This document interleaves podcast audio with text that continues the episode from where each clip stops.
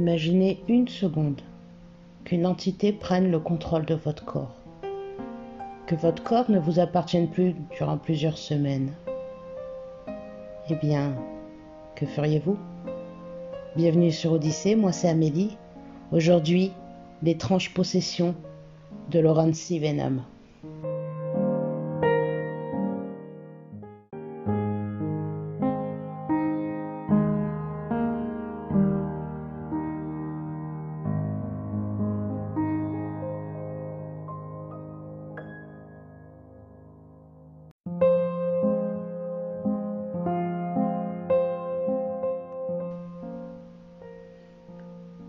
Aujourd'hui, nous allons aborder un cas de possession, l'un des plus documentés de l'histoire. Mais avant d'aborder ce sujet et de vous parler de Lorenzi, il me faut vous conter l'histoire de Mary, le point de départ, celle par qui tout est arrivé. Alors installez-vous confortablement, prenez-vous un verre d'eau, éventuellement à manger, mettez vos écouteurs, et c'est parti.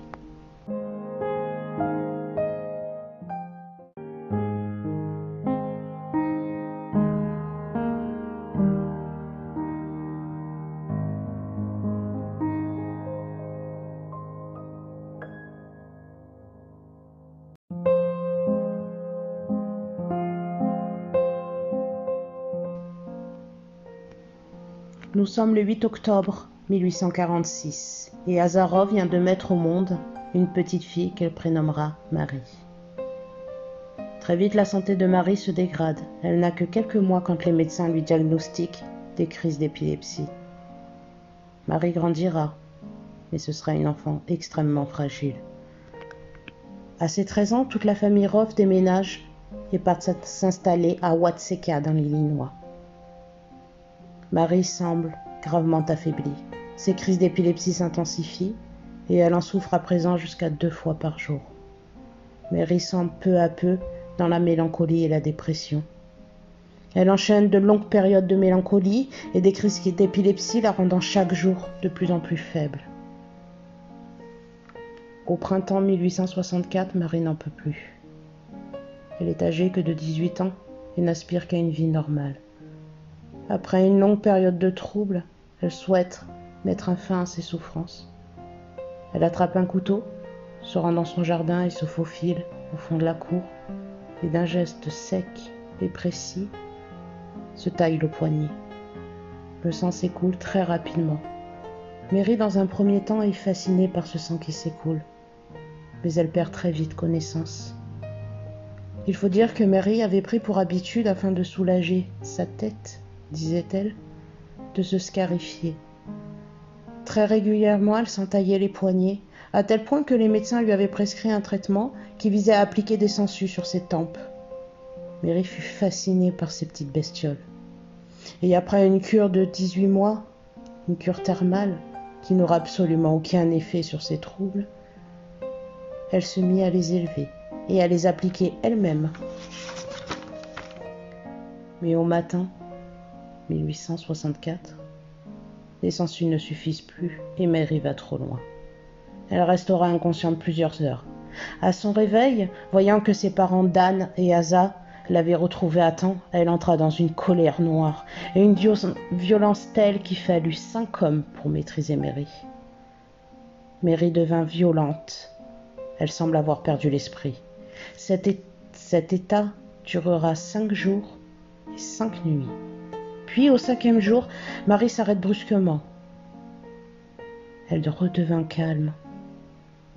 Elle tourna sa tête vers ses parents et s'effondra dans un profond sommeil qui durera de nombreuses heures. Lorsqu'elle se réveillera, Marie avait les yeux bandés. Ses parents les lui avaient bandés afin qu'elle ne se plaise pas durant ses crises de violence. Mary se réveilla se leva de son lit, toujours les yeux bandés. Elle attrapa une encyclopédie, l'ouvrit et fut glisser ses, doigts sur les colonnes. Et s'arrêtant sur le mot sang, elle lut le texte. Elle impressionna ses parents et ses médecins. Comment pouvait-elle voir les yeux bandés? Cette capacité qu'avait développée Mary fut très vite les gros titres des journaux locaux. Et un ami de la famille, A.J. Smith, rédacteur en chef du journal Danville Times, décida d'écrire plusieurs colonnes sur ce sujet. Et avec l'autorisation des médecins et des parents de Mary, il tenta une expérience publique. Devant toute une assemblée, il banda les yeux de Mary. Et Smith lui tendit des lettres cachetées qu'il avait lui-même apportées. Mary était capable de lire chaque contenu sans jamais se tromper. Et quand des personnes de l'assemblée avaient glissé discrètement leur propre enveloppe, Mary les écartait, tout simplement. Mary devient très populaire, mais sa santé ne cessait de se dégrader, à tel point qu'il fallut l'interner dans un asile, une dernière fois, essayant de la soigner. Mais Mary décédera à l'âge de 19 ans le 5 juillet 1865.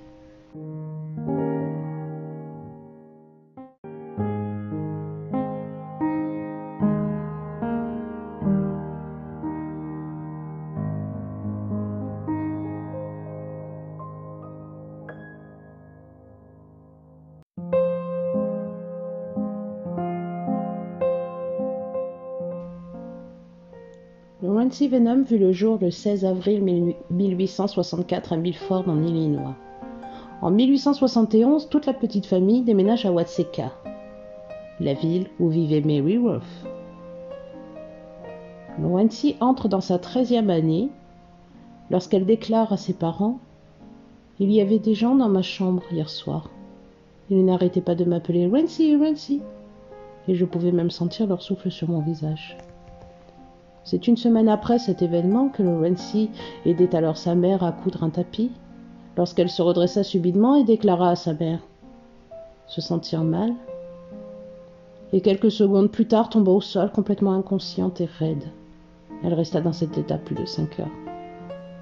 Cela se produira quasi quotidiennement maintenant. Lorenzi se raidissait, son pouce affaiblissait, son souffle devenait court, et sa température baissait significativement. Elle souffrait de douleurs abdominales atroces et murmurait au sujet de visions, parlant aux anges. Ces attaques pouvaient durer jusqu'à huit heures, et Lorenzi semblait changer de voix parfois. Mais à son réveil, elle semblait avoir tout oublié.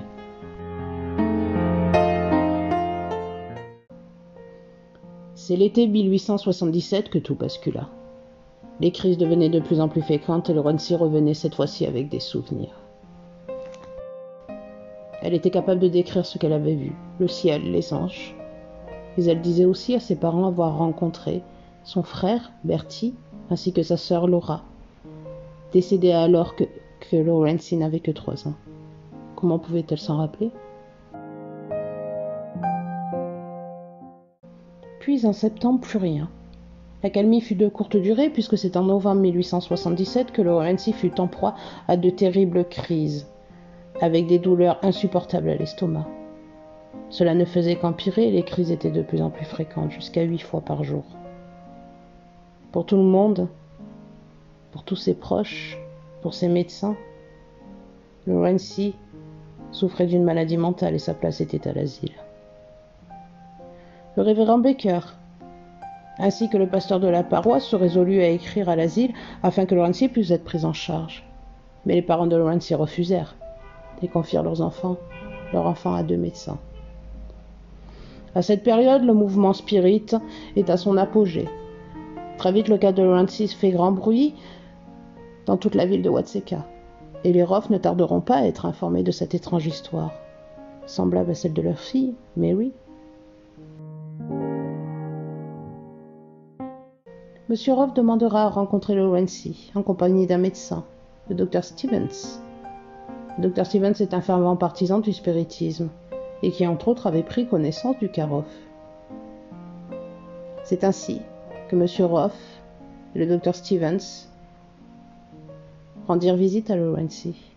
Et lors de cette première visite, Lorenzi était recroquevillée, les pieds sur la chaise, la tête dans ses genoux. Elle regardait fixement le médecin, sans bouger d'un seul centimètre. C'est seulement lorsque celui-ci s'approcha d'elle qu'elle le sommèrent de rester à sa place et de ne surtout pas l'approcher. Le docteur Stevens surpris recula. Les parents dirent au docteur que parfois leur fille était possédée par plusieurs entités très agressives, notamment une vieille femme nommée Katrina et un jeune homme qu'elle appelait Willy. Le docteur Stevens, voulant la soulager, entreprit une hypnose. Laurency sortit de cet état et le remercia, lui disant qu'elle avait pu réussir à maîtriser les esprits. Le docteur Stevens revint souvent voir Laurency. elle était pour lui un excellent sujet d'étude. Quand il l'interrogeait au sujet des esprits qui venaient la visiter, elle déclara qu'il y en avait une en particulier, une qui souhaitait rester, et qu'elle nommait Mary Roth.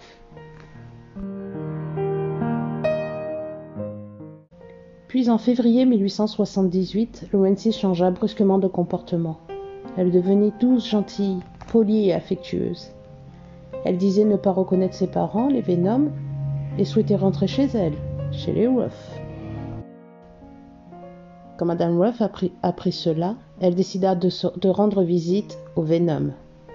Et c'est avec sa fille, Minerva, la sœur de Mary, qu'elle décida d'aller voir Laurency. Ce jour-là, Laurency regardait par la fenêtre quand elle aperçut les deux jeunes femmes et s'écria Ma mère et Nervy viennent me rendre visite. Nervy était le surnom que Mary donnait à sa sœur.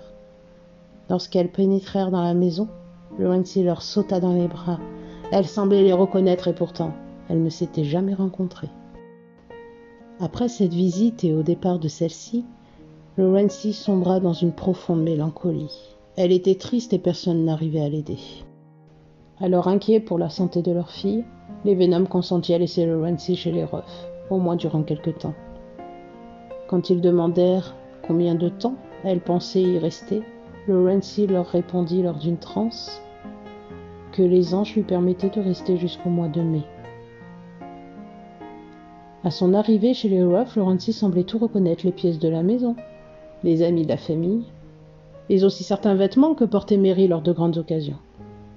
Le docteur Stevens, toujours stupéfait, consigna chaque fait et geste de Laurency. Chaque souvenir qu'elle semblait reconnaître, tout était consigné méthodiquement. Durant quinze semaines, Laurency vivait comme l'aurait fait Mary. Parfois, Laurency rentrait en transe et semblait revenir. Elle semblait reprendre possession de son corps, mais durant quelques minutes, voire quelques heures. Puis, Mary reprenait sa place. Un jour, lors d'une consultation avec le docteur Stevens, Laurency lui parla de sa fille, Emma Angelia, décédée en mars 1849, la fille du médecin. Elle rajoutait qu'elle était heureuse. Elle la décrivit physiquement, donnant des détails incroyables de précision. Lorsque le docteur Stevenson demanda quand l'esprit de Laurency allait revenir, Mary lui répondit que Laurency ne reviendrait que quand elle serait rétablie.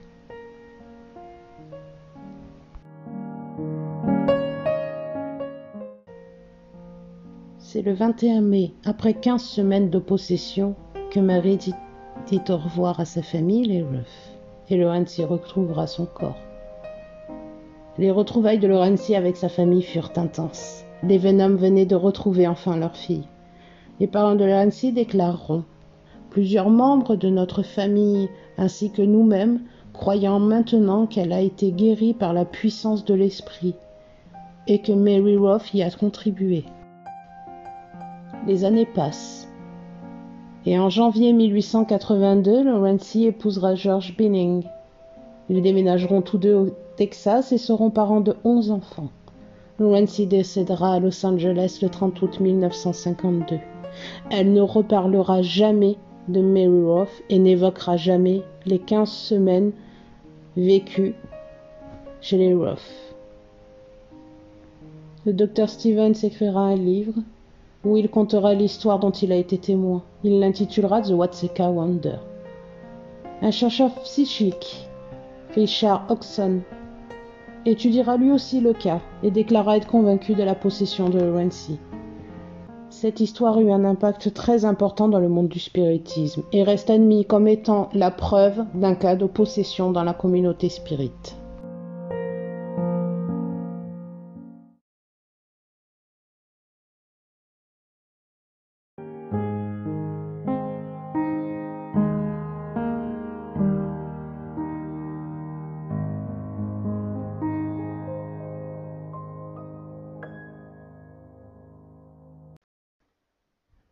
Alors voilà, je viens de vous conter l'histoire de Mary et de Laurency telle qu'elle est présentée dans, tous les médias, euh, même encore euh, maintenant. Il faut savoir que, la maison de Laurency est, est, encore même maintenant euh, visitée par des, chasseurs de fantômes.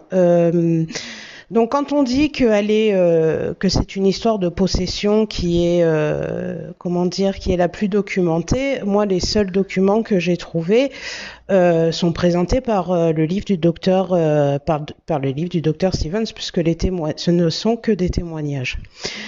Donc voilà, j'espère que cette histoire vous a plu. Maintenant, vous pouvez en rester là ou vous pouvez continuer à m'écouter puisque moi je vais essayer d'aller un petit peu plus loin dans, l'analyse de, cette histoire. Voilà. Donc à bientôt pour ceux qui souhaitent s'arrêter là et à tout de suite pour euh, ceux qui veulent aller plus loin.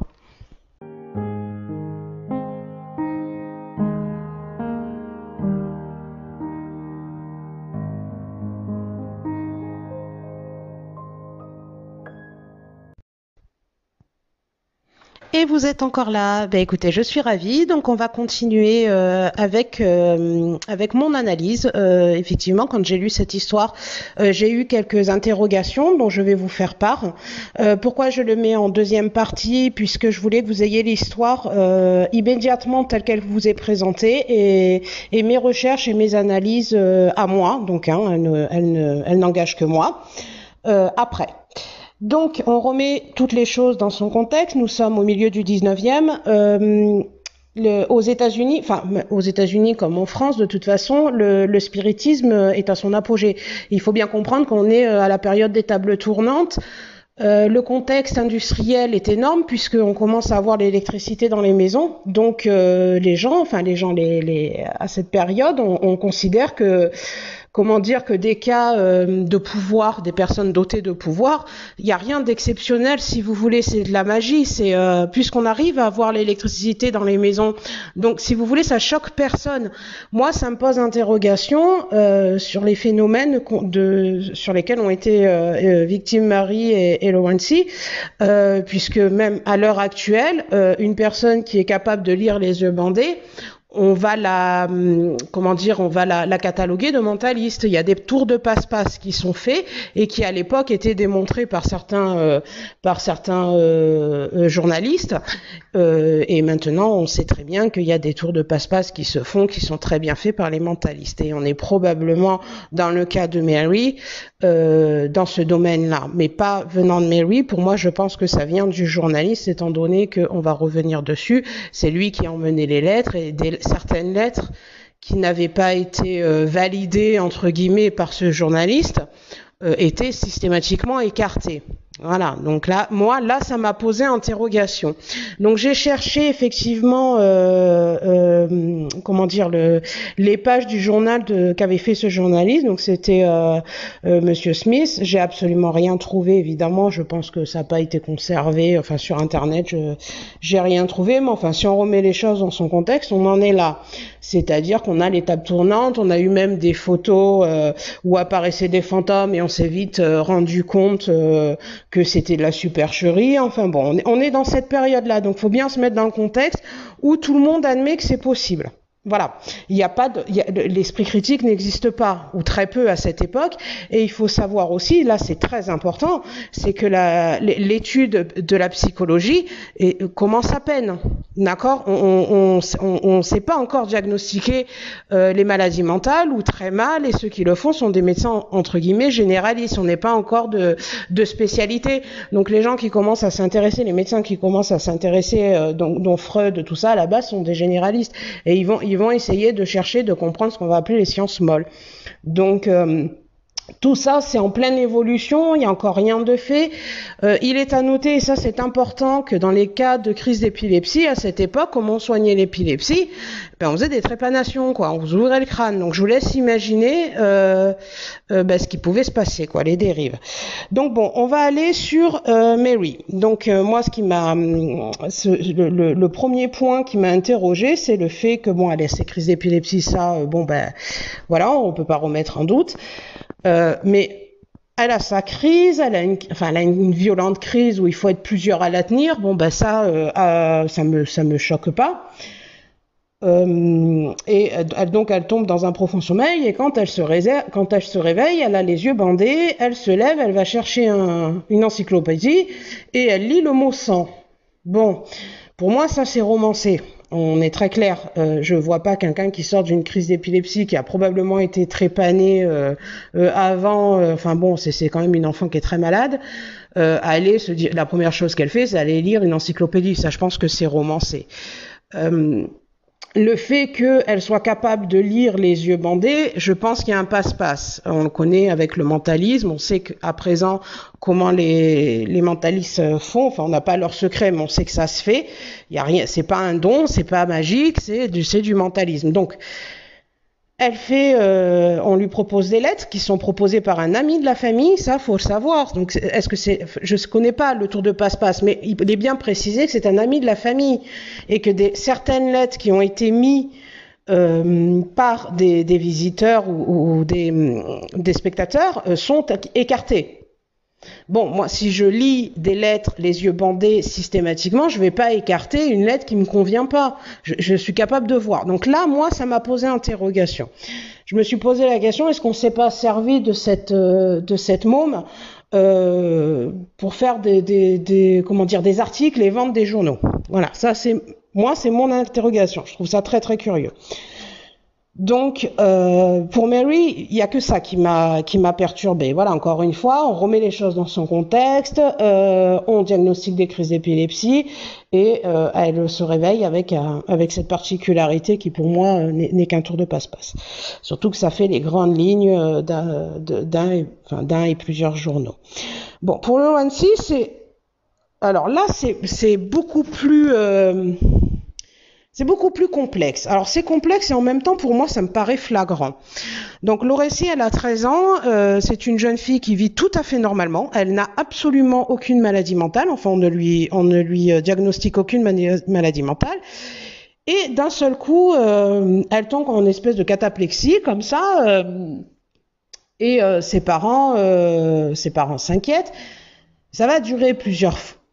C'est encore une fois, on est sur des témoignages. D'accord? Euh, Le seul médecin, les médecins qui vont intervenir sur la maladie de cette jeune femme vont demander une étude psychiatrique, enfin un internement psychiatrique. Le médecin qui va, comment dire, mener les parents vers euh, vers la, vers le mysticisme, le, vers euh, comment dire la le spiritisme, c'est le médecin, le docteur Stevens. Et lui, c'est un accro du spiritisme.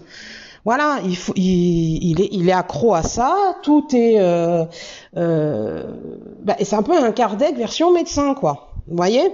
Donc, lui, il va dire non, non, non, euh, ça ressemble beaucoup au Karoff. Il est fort à parier que les Lorenzi, enfin les Venom, aient eu vent du Karoff, puisque c'est dans la même ville, même si c'est à l'opposé, c'est dans la même ville.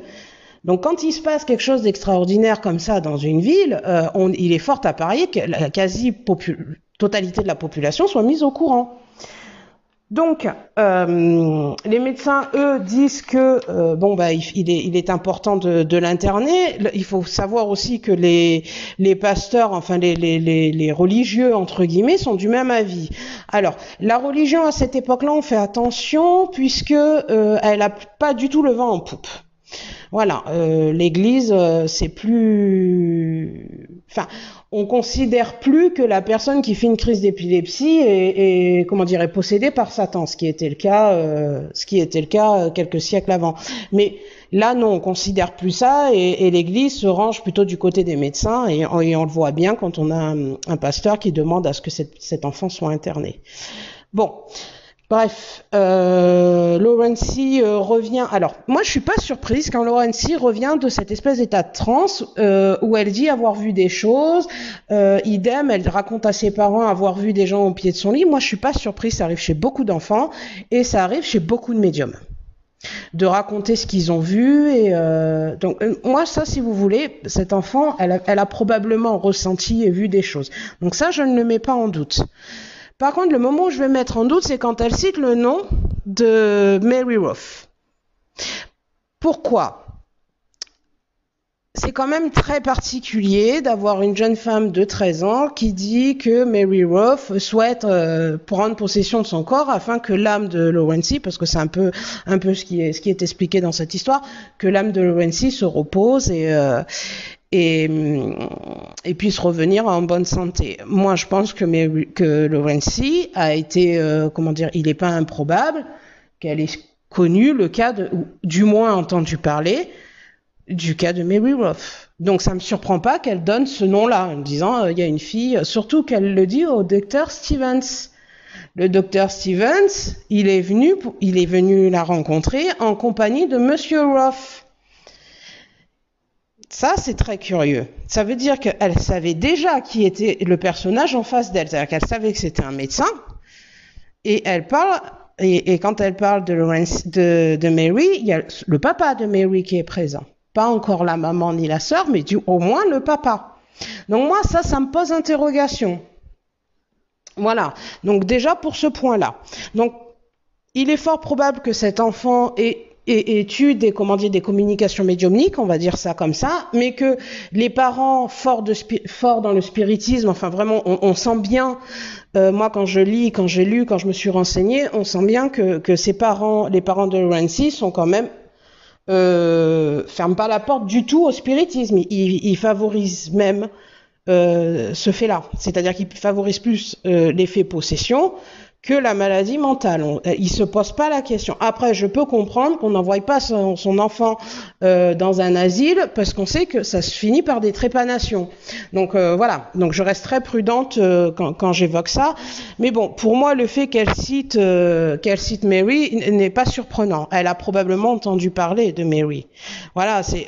il faut savoir que cette histoire, elle, elle arrive presque 13 ans après la mort de Mary. Du reste, euh, on va avoir un, un médecin qui va, pas un, oui, enfin un médecin, un, un, philosophe qui va s'intéresser à la psychologie et qui va euh, qui va évoquer le fait que il va étudier le dossier. Donc je vais vous lire exactement ce qu'il a écrit dans un article. Donc, euh, ce, médecin, ce psychologue, euh, alors encore une fois, on fait attention, la psychologie n'est pas encore une science euh, identifiée comme telle, d'accord? Ce sont des médecins généralistes, mais enfin là, c'est un, c'est Monsieur Frank Hoffman, le docteur Frank Hoffman, qui va écrire euh, concernant le cas de, de Lorenzi, puisqu'il l'a étudié. Hein. Il faut savoir qu'il y a eu de il y a eu des gens qui étaient vraiment dans le spiritisme et en disant c'est une vraie possession, et il y a eu des gens quand même qui, qui, qui, qui ont été chercher d'autres informations, qui ont analysé les, les, les, articles, qui ont analysé le livre du docteur Stevens et qui, eux, ont eu des a priori différents. Donc, c'est intéressant d'avoir les deux. Donc, monsieur euh, Hoffman consigne au sujet de Lorenzi. Alors, je vous lis la définition. Comme étant un cas typique d'usurpation d'identité hystérique. Alors, pour faire simple, Lorenzi jouait la comédie ne jouait pas la comédie, pardon, elle jouait pas la comédie, elle était persuadée être Mary. C'est-à-dire qu'elle avait eu assez d'informations euh, pour euh, se faire passer pour Mary, mais elle en était convaincue. C'est un cas de maladie, enfin de maladie mentale, c'est un mécanisme mental qui s'est fait. Elle était persuadée être Mary. Et il est fort probable que euh, les attitudes autour d'elle, c'est-à-dire de ses parents et du médecin euh, Stevens et du, du, du, du père de, Mary Ruff, euh, la confortaient en lui disant oui Mary aurait fait ça, oui Mary euh, elle était comme ça, mais ce sont des adolescentes qui ont quasiment le même âge et élevées dans les mêmes conditions et dans la même ville. Donc moi je suis pas surprise que moi quand je vois les, les copines de mes filles, euh, vous les mettez à côté, c'est les mêmes. Donc et pourtant elles se connaissent à peine ou voilà elles, elles sont, c'est tous les mêmes les mômes quoi, surtout à cet âge-là. Bref. Euh, alors ensuite, il écrira aussi Hoffman au, vu et à la lecture de, et en ayant étudié le cas de de Lorenzi, Hoffman écrira également que la famille en deuil, donc la famille Ruff qui est en deuil, a fait tout ce qui était en son pouvoir pour encourager les Venoms. Voilà, donc je pense. Alors on dit qu'ils se sont pas rencontrés. Euh, non, c'est faux. On a des traces de rencontres de Monsieur Venom euh, à Lawrence. Donc il a très vraisemblablement discuté avec les parents. Il, a, il se pointe avec un médecin, évidemment. Euh, on peut pas dire qu'il n'a pas parlé aux parents de l'enfant qui venait visiter. Donc voilà, on, lui, il est convaincu que, euh, sans le vouloir, encore une fois, hein, euh, les, parents sont en deuil et les Venom ont encouragé, ah oui, effectivement, il y a des ressemblances avec votre fille, et, petit à petit. Il y a aussi, alors là c'est intéressant, c'est qu'il y a un journaliste, parce que bon là on a le côté médical, mais on a aussi un journaliste qui a, qui a repris, euh, qui a repris un peu tous ces faits-là. Et lui, c'est pareil, il s'est intéressé à l'ONC.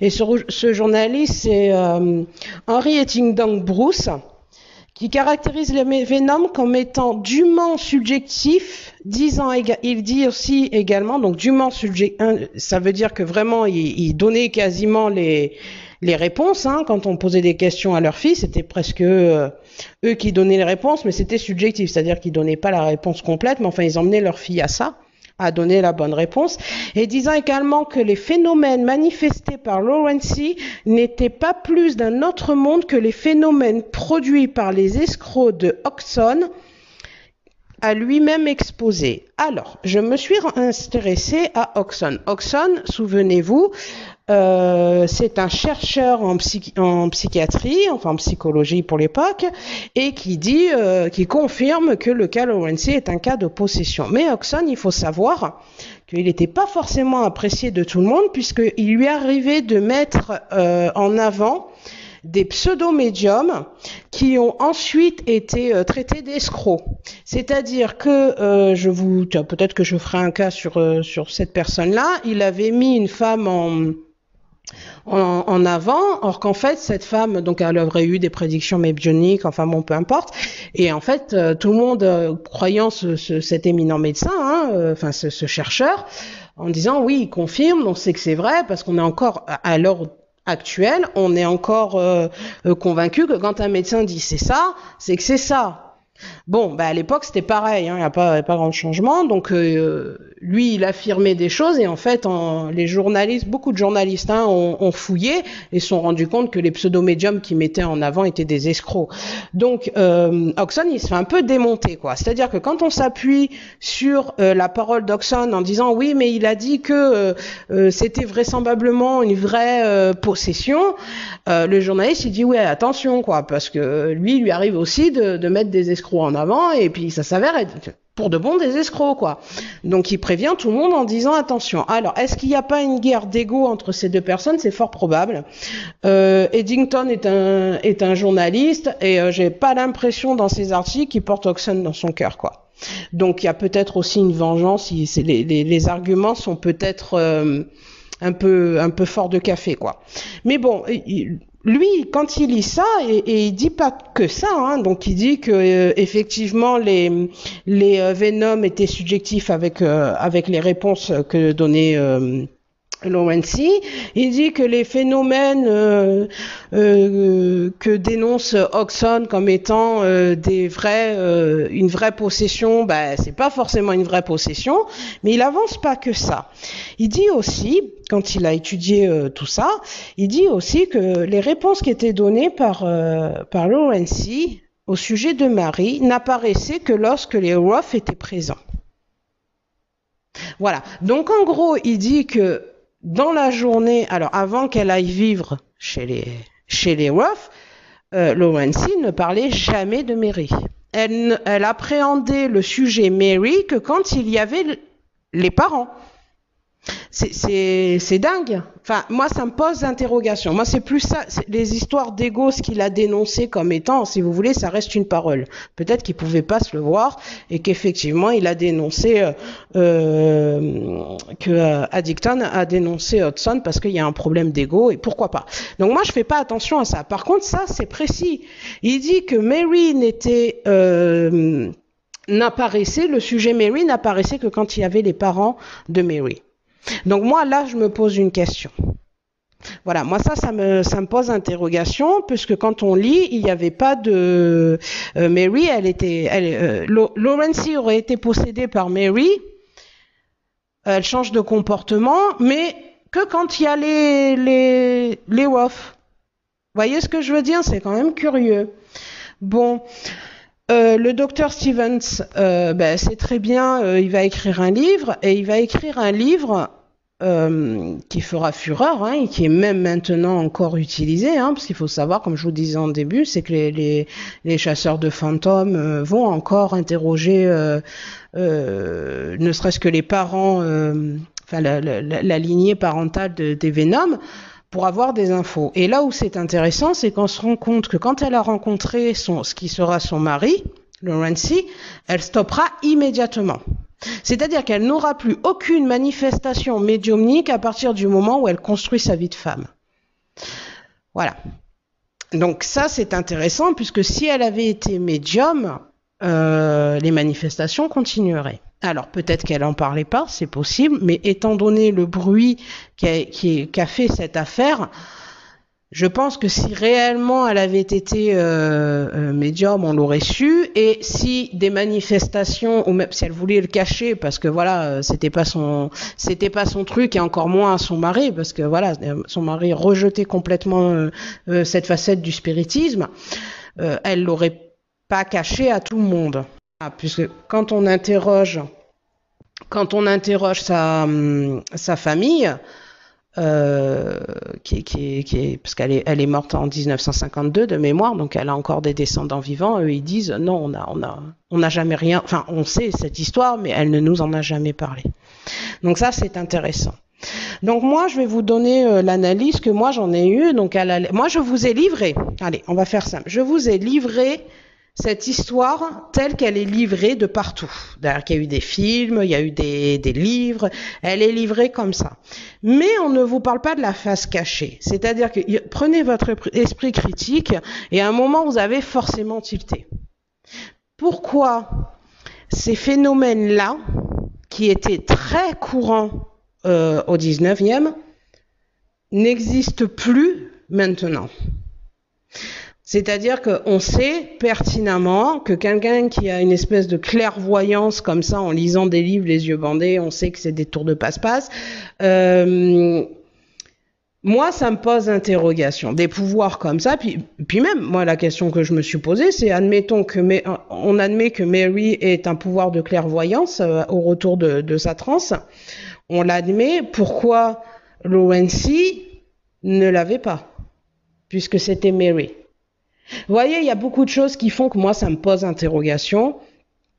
Je vais pas dire que cette histoire est faite, je vais dire qu'à l'époque, ça a pu marquer les esprits. Maintenant, de là à dire que c'est euh, le cas de possession le mieux documenté, euh, j'ai fait des recherches, honnêtement, j'ai pas trouvé grand-chose, hein, mis à part le livre de, de Stevens et mis à part euh, quelques articles. Euh, on n'a pas de témoignage de Lorenzi qui elle a complètement balayé. Euh, elle a plus souhaité en parler à partir du moment où elle s'est mariée. Elle n'a plus du tout souhaité en parler. Alors est-ce qu'elle avait la pression de son mari? J'en sais rien. Mais bon, elle, en tout cas, ça a plus fait du tout de bruit. Euh, voilà, moi les journalistes à cette période-là, je m'en méfie puisque euh, il fallait qu'ils couvrent des sujets et on sait tous que le spiritisme à l'époque était, était très à la mode, donc ils savaient qu'ils allaient vendre.